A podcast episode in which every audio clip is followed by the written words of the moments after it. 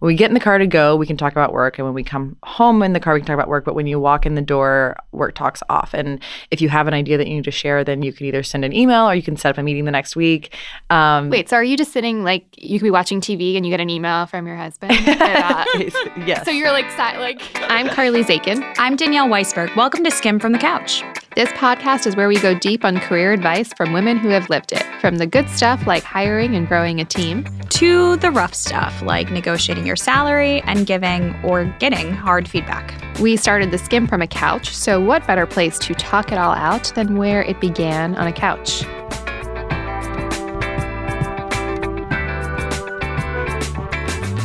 So please welcome Amber Venz-Box to our couch. Amber was born and raised in Dallas, Texas, and she has always been interested in fashion and design. After college, Amber realized that people were visiting her blog and buying products she recommended, but they were buying them independently, and so she was getting cut out of the commission by accident.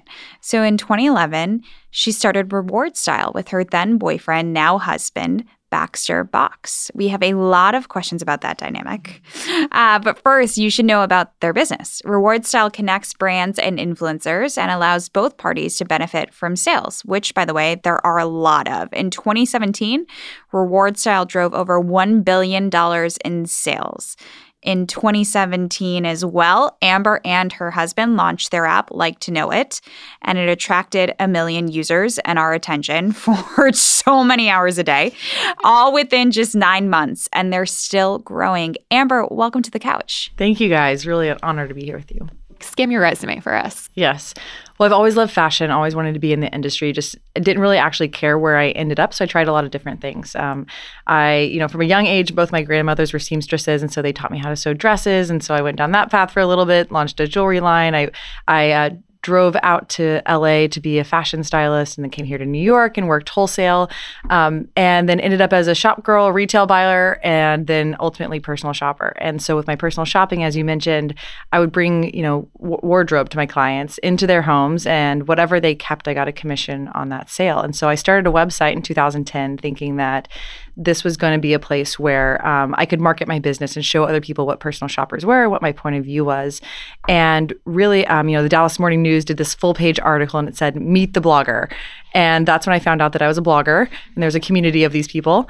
Um, and it also said that I would be offering my services for free.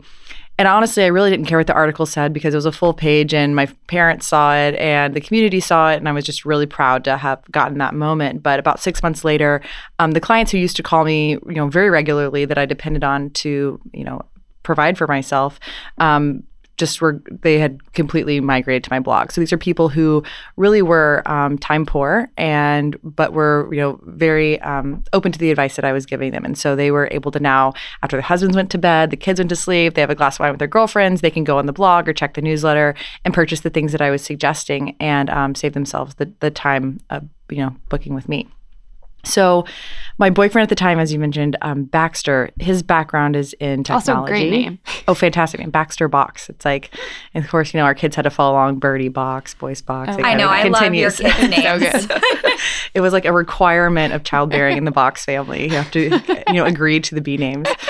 Um, but yeah, so so Baxter really helped me, and and this was actually not our first time um, really entering into an entrepreneurial endeavor together.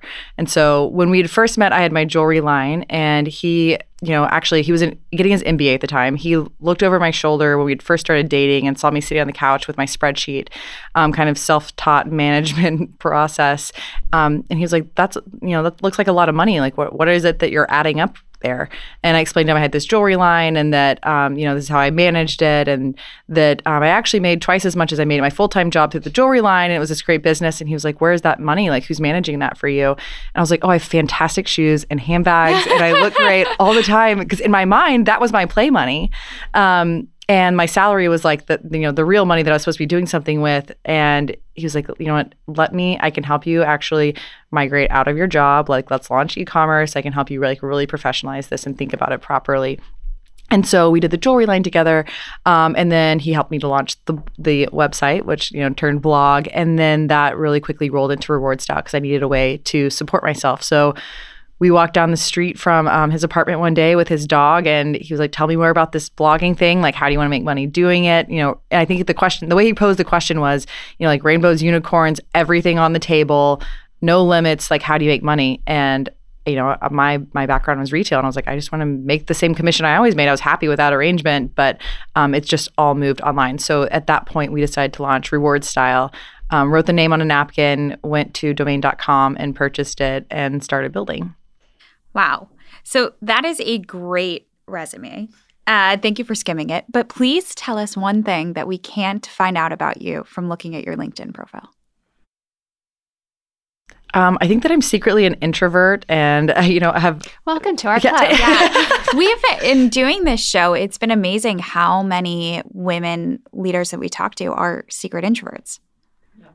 You know, I think it's you you get in your own head and you spend a lot of time by yourself. And, you know, I, I blame my parents for this because early days, they actually, we didn't have a TV in the home for like so much of my childhood. And so you were forced to entertain yourself. And I was really happy doing that and a, a creative child. And, um, you know, I think found my confidence from within. And so I just, you know, I think it lends itself to entrepreneurship in so many ways. You spend a lot of time with yourself. You have a lot of time to really flesh out those ideas. So, to the uninformed, uh, who are definitely missing out, explain what reward style is and what like to know it actually is. Yes. Um, so Reward Style is, is really a technology platform that powers the entire like back office of a content creator's business.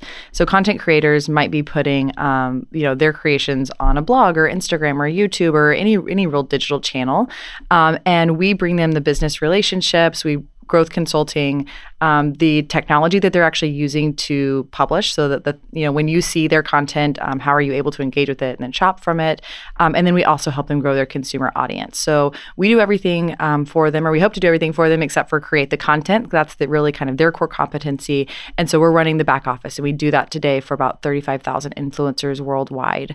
Um, and then like to know it as a consumer property, and it is an app that launched in um, you know spring of 2017. I feel like I've had it my whole life. Yeah, me too. I, I don't remember shopping on Instagram without it. Yeah, yeah. Like, yeah. Well, and there's this to- actually this whole evolution. Um, so we launched Reward Style in 2011, and and the whole idea was how are you know me and my new blogger friends going to make money by um, you know blogging, and but things changed really quickly. Of course, you know the next year all of a sudden Pinterest became really popular. And it's like, oh, this is a new dynamic. I have this like fashion blog that's a desktop blog, and now I can use Pinterest to drive traffic to my site. And then the following year, Facebook bought Instagram, and all of a sudden we have this app store loaded on our phones when we buy them. And um, you know, a camera that's getting like a little bit better to where you can start creating content and things moved mobile very, very quickly. And so, you know, I wanted to create more content Instagram because it was really highly rewarding. I could actually create the content really quickly and grow an audience there and have this really rich engagement that I was missing on the blog. Like on the blog, I felt like every single time someone came to my my site, like I had to really fight and scratch for every, you know, bit of traffic. And on Instagram, it felt like it was just a whole lot easier. Like everything about it was easier. And so we looked to, you know, create a solution of like, how can we help our clients extend their business into Instagram? How can we continue to provide that value for customers who really want to shop from influencers and for brands that need to extend their business into this new mobile world? So like to know it initially launched as an Instagram product. And as a consumer, you could register for this service. And whenever you liked Instagrams, it was actually like embedded into Instagram, it would trigger an email to your inbox. Um, all of a sudden, then Snapchat became big, and you know we have our, quite a global team um, and and consumer base, and our, our influencers in over 100 countries. You look to China, for example, and WeChat and Weibo are you know very closed environments. And so what we saw was a future that was in- increasingly mobile and increasingly um, you know lived inside of these walled gardens. And so we needed to expand like to know it to really elevate out of any specific social platform um, and move into the handset so that if you want to discover on Google or Pinterest or WeChat or wherever you were, that you could do that and shop it really quickly. So that's how we initially launched the app. We acquired a team here in New York that had this great technology, the screenshot technology. We matched against our library of almost 3 million um, pieces of original content, and we're able to serve up whenever you took a screenshot of this content, you know, the um, they're kind of ready to shop information. But the app has really evolved just in the year and a half that it um, has been live. So we, um, you know, it's now actually, it really discovery platform of its own. And today, yes, yeah, yes, it is. I'll say today it's it is a shopping app. So people go to the app to shop. They can search for products there and then get results 100% shoppable in the context of real influential people's lives. So I want to switch gears. We get asked all the time, what's it like to have a business as friends? You have a much more complicated situation than we do. One of the things that really struck us about your background is that you started your business with your then boyfriend, now husband, Baxter. Obviously, it worked out because he's not your husband, but we're sure that it's an interesting dynamic sometimes. When did you have the Tell first us about it. Yeah, t- t- go on. Yeah, but when did you have the first realization of like, oh, this is going to be tricky? really early days. Um, so we 2011 launched Reward Style in June. uh, So in the spring we launched it. Um, in June, Baxter said we need to get an office and hire somebody, and I was like, well, I still live at my dad's house, and we're not paying me, so how's that going to work? Um, and so you know he was really the one who was like, this is a real opportunity, and it's it's beyond you, Amber. This is actually like a whole community. Um, and being you know that introvert, I didn't have many blogger friends, so I was like, oh, that's interesting. Thank you for doing that research for me. Um, so you know we moved into this office and you know, I was very passionate. This was not my first entrepreneurial endeavor, and with other things, I had worked around the clock, and with this thing, I did too. And and this one was actually, in fact, even more rewarding um, because of the different types of people that I was getting to engage with on the retail side and the influencer side. Um, but by the end of that year, I just remember being in tears, and I was like, "This is a fantastic opportunity, and I do love it, and I feel the traction that we're getting." But I can also see very clearly that this relationship will likely end. Um, and I really just wanted a boyfriend. I didn't want a business. Like I was, I was doing fine. I had great shoes. We were having fun. We went to Mavericks games. Um, and so, and I actually, I vocalized that and I was like, look, I, I actually care much more about our relationship than I care about this business. And I, we need to kind of sort that out. And um, he just continued to, to give me, I guess, enough of what I needed to drag me along, you know, kind of like through it to the next stage. And every stage I think becomes like more and more addicting and more and more exciting. Um, but at the same time, our, our relationship did really I think plateau for for quite a while, and um, you know I don't know if I'd say we shelved it, but it was not something that was like a really vibrant part of my life for a long time. Um, we kind of throughout while we were while we were growing the business, we were very much together, but um, it was much more in a teamwork, we're in the trenches together dynamic than like a Julia Roberts, you know, love story. I would say. Um, so just now, I would say seven. I guess it's been seven and a half years now since we launched the business, and just now are we kind of like getting on the other side of that, um, and kind of like you know, refocusing on our relationship. And what's been your strategy for managing that relationship and preserving the time that you guys do have outside of the office? So it's been um, really formulaic. um, so really, it's um, it's about setting boundaries. I think anytime you work with a partner, and you know romantically that sounds so odd to like okay at certain times we do this or but you know we we set a rule for ourselves where you know we we actually we drive to work together and we drive home from work together. And so when we get in the car to go we can talk about work. And when we come home in the car we can talk about work. But when you walk in the door work talks off. And if you have an idea that you need to share then you can either send an email or you can set up a meeting the next week. Um, Wait, so are you just sitting like you could be watching TV and you get an email from your husband? Uh, yes. So you're like si- like like will Yes. You have like a work fight like via email while you're interacting normally? You know what? It, it's so funny that you say that. Um, you know, there's times where Baxter will look up and he's like, "Why did you send them that? Now, you, now you're sending them down a rabbit hole." And you know, I'll, I'll have sent something to the to the team, but you know, things are like constantly in Yeah. your mind, and you can't even help it. It's like addicting you. You want to sh- watch a show, or you're reading a book, or you know, um, doing things that shouldn't be work related that like give you this idea for work, and so it's like you have to send it out into the world. I think I've I've I've reined it back in with how much I include the team in those things. I have my notes of my phone are like a really really heavy place, so I put it there first, and then wait for the workday to send it out to the team. But but but yeah, there's a lot going on, and I've really tried now with three children. Honestly, it's like impossible to to do a lot of those things, and so um, you know the phone is is shelved. When people ask you, what should I look for in a business partner? What do you say? the yin to your yang totally. Um, it just really helps you stay in your lane. And and baxter you know he was in business school at the time. His background was all um, in you know in engineering and r&d but he had been working at a hedge fund and he honestly had every life experience that i didn't and and vice versa. And so that has become really handy because we look to each other truly kind of for advice um, across lane but i very much trust him to do what he does on in the business and um, he and he largely trusts me. Is there a business decision that you really disagreed with? You know, I think there's things more that that he really pushed me on that I didn't know if we were were ready for them yet. Um, and so yeah, I mean, I can think of time, you know, open, opening the office. That was a big one um, where I was like, I really just want to be able to eat out again. Like, can we do that first? Um, meaning, like, being able to pay myself so I'm not eating cereal at home. Um, you know, other things like, you know, th- this kind of like call for education within our industry and really professionalizing it. And we had started, you know, building content and sharing that with our communities because, you know, it was it was a brand new industry, um, and we were all just learning about each other and kind of what worked and what didn't.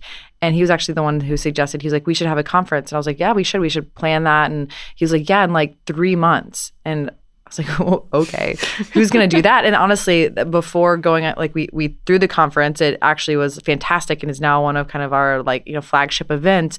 But the very first time before I went on stage, I remember sitting backstage. My mother was there, um, and I was just like having a panic attack. So I was like, I'm about to go on, and this is either going to go really well or really poorly. And I think it could either end our business or it could it could be the beginning of just this kind of you know great steep peak that we're climbing. And luckily, um, it it was a positive experience for everyone and and really community building. We all learned a lot, but um, you know, I he he definitely is the one in the relationship that um, that pushes me, and um, you know, I think I, I, am a warrior and I'm someone who definitely receives that well, but that's part of our relationship dynamic of kind of like how we work. We're very, someone described it the other day as like we're, we're very rubber band. And I, or I like to say that like we sort of orbit around each other. Like we are constantly the, at the polars of each other. And so um, I think that's good, constantly challenging each other. Let's take a quick break to talk about what I'm wearing. Okay. I am wearing Third Love because my biggest pet peeve when it comes to bras is when the straps fall down on me. That's a lot of information about you I never knew and didn't think I wanted to know, but good to know. That's true. And you too can not share that information or not have to by working with Third Love, a company that makes bras that finally fit right. We actually are very big fans of Third Love. They have tagless labels. We hate tags. They have straps that don't slip, as Danielle mentioned, and super soft fabrics. Third Love knows there's a perfect bra for everyone. So right now, they are offering our listeners 15% off your first order. Go to thirdlove.com slash skim now to find your perfect fitting bra and get 15% off your first purchase. That's thirdlove.com slash skim for 15% off today.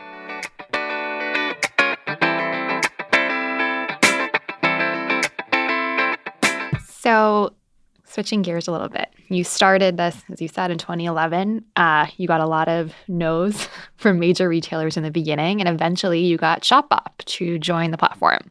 Now you have more than 4,500 retailers um, on board, which is incredible. Uh, so, we want to talk a little bit about how you build the business from networking.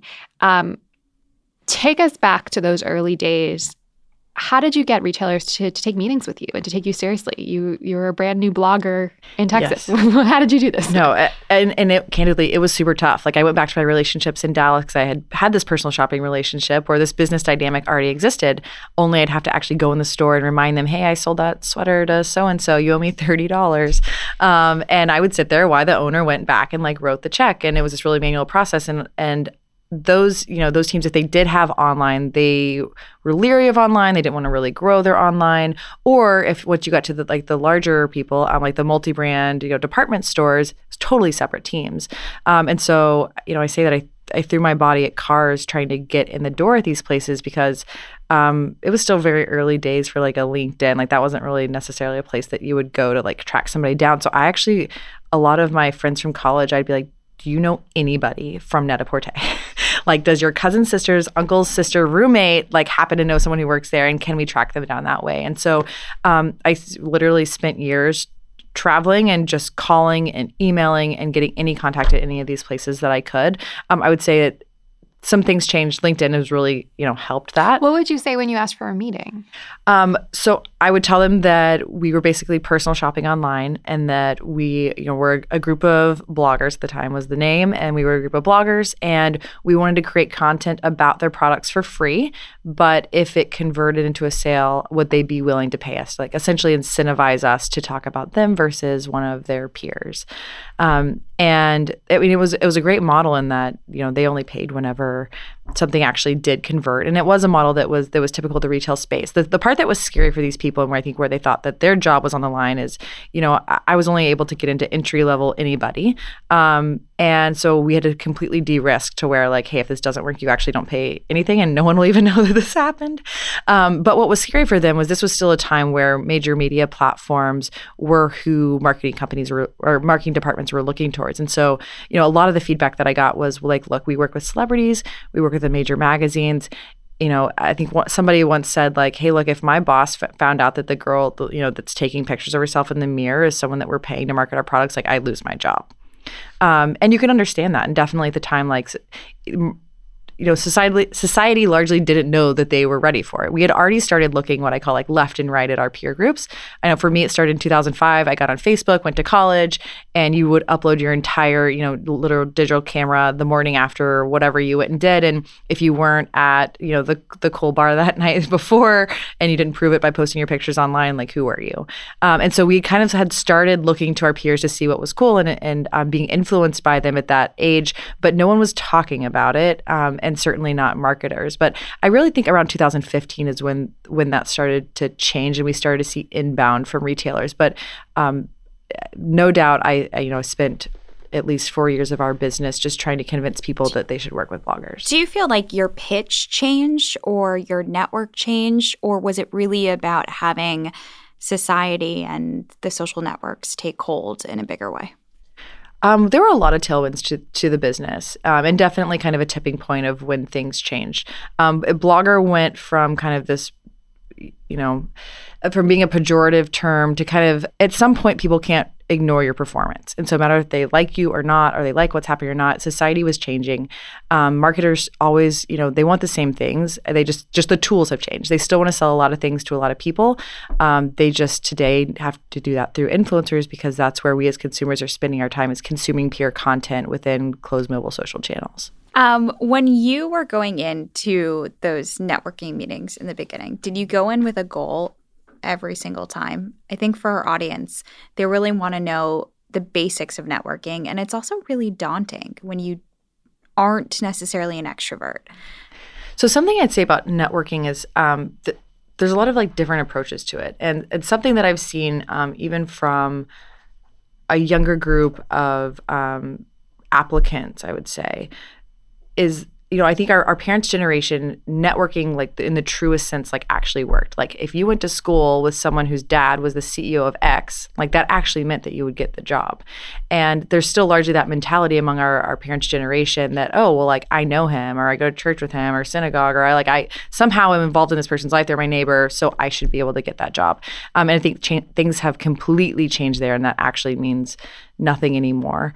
Um, and so and then even you see um, the kind of the thought of like okay i'm going to spend i'm going to go to these events or i'm going to spend time like quote networking as we as like millennials maybe think about it um, but what I'd say is everyone is is very success driven and they're they're climbing a ladder and and where they're trying to get is between them and the person above them. And so when when you have very like less to offer, perceived as having less to offer, um, you know, just because you know that person or have their email address does not mean they're responding or that they, they respect you. And so what I found was that we really had to prove ourselves um, in the market first and i would say consumers were actually the first ones to believe in us and so but by the fact that consumers were voting with their wallets it's it told the larger marketing community this is actually the way that they want to receive information. And so at some point, then they have to kind of respond and, and think about that more thoughtfully.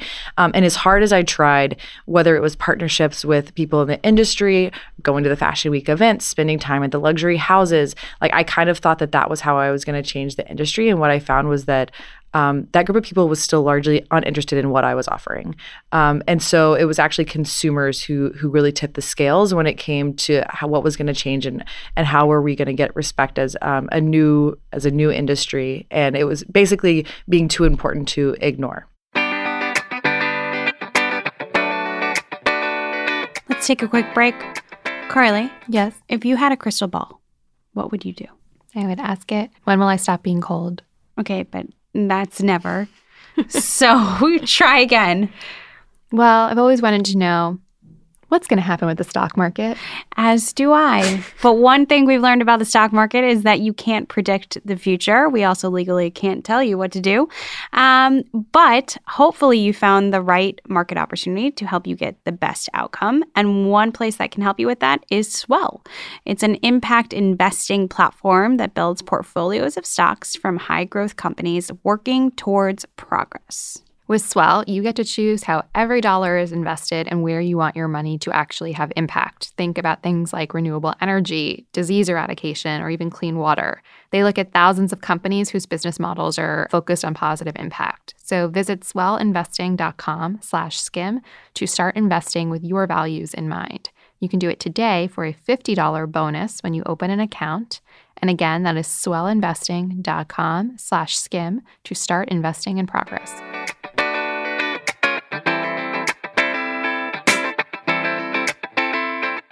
So we're gonna switch to the lightning round. I feel like we need like theme music for lightning round. I was just thinking that we need some good storm Yeah. sounds. Let's Yeah. cue that for next time. Let's get some storms. okay, so Uh, we're going to ask you a series of questions and you answer as fast as you Like can. Like one sentence. Guys, okay. Ready? All right. What did you think you were gonna be when you grew up? A fashion designer. college major. CCPA, corporate communications, public affairs, and then I loved sociology. That was my minor. Still love sociology. First job. Shop girl. Worst job. Also shop girl. Worst professional mistake you've ever made. um, mm, I hate to say speaking freely, but I think maybe maybe um, assuming the relationship was further down the line than it was. First call when you get good news. Baxter, First call when you get bad news. my mom. When's the last time you negotiated for yourself? oh, regularly. Yeah. Go to interview question. What would you hope that I know about you, and and what would your boss say about you? Which they can still be honest or not, but I think it's interesting to watch people think about like what their what their boss would have had to say about them. Mm-hmm. What's your biggest motivator now? I think really f- family is weird weird of a an answer as that might be because this does pull me away from them a lot of the time. But um I want to show our children just sort of like work ethic and how that can build towards something. And I also want to show them then then balance in that because I've definitely gone you know I remember I've, I've tipped the scales in that I guess I'd say you know from from sleeping in the office um, to just traveling majority of the year not being home um, to then I remember someone interviewing and they were like, "What's work-life balance like here at Reward Style?" This was many years ago, but at the time we were like, "Because you asked that question, you're not a fit." um, and you know, I, would never say that today. I very much value work-life balance and value it for um, our team, and I, I and I now know in my maturity um, that that actually makes for more valuable team members. But um, I wa- I want to be able to kind of show our kids, you know, how to how to frame their success in, in work and in life. What is your shameless plug for our listeners? You have to download the Like to Know It app. So when you download the Like to Know It app now, you can actually search for products, uh, whether you want like skinny jeans or Stuart Weitzman, you know, highline boots, or like a specific product, a generic product, and you actually get all the results returned um, in the context of real influential people's lives who use those products. And what's the last thing you bought through Like to Know It? Oh, so this great, um, I'm wearing it today actually. So this mango. Um, what would you call this? It's sort of a fanny pack. Oh, it's but- I think cool. you called it a purse belt. yes, purse belt. It's much cooler the than a official fanny pack. term. Yeah. Yeah, it is a bit cooler than and it kind of looks like a little like croc thing, but it was twenty five dollars, and I found it on one of our new influencers from London when I was actually searching for another product and came across her and fell in love. But I honestly I find things daily now. Amber, thank you so much. Great catching up with you. Oh, thank you guys. Thank you very much. Congratulations. Thank you, you too. Thanks for listening. And if you are hungry for more, we have got a rec for you. Here is a podcast we have been listening to nonstop. It's called Unladylike, and it's about gender rules and the people who break them. The hosts are podcast vets, Cristen Conger and Caroline Ervin, and their podcast is all about exposing the rules and expectations society place on women. Every episode is steeped in history, research, and real women's stories. They just kicked off season four with a series on detoxing from the constant diet culture, and it is really worth a listen. Listen to Unladylike now in Stitcher, Apple Podcasts, or wherever you get your podcasts. You can listen to us back here next week.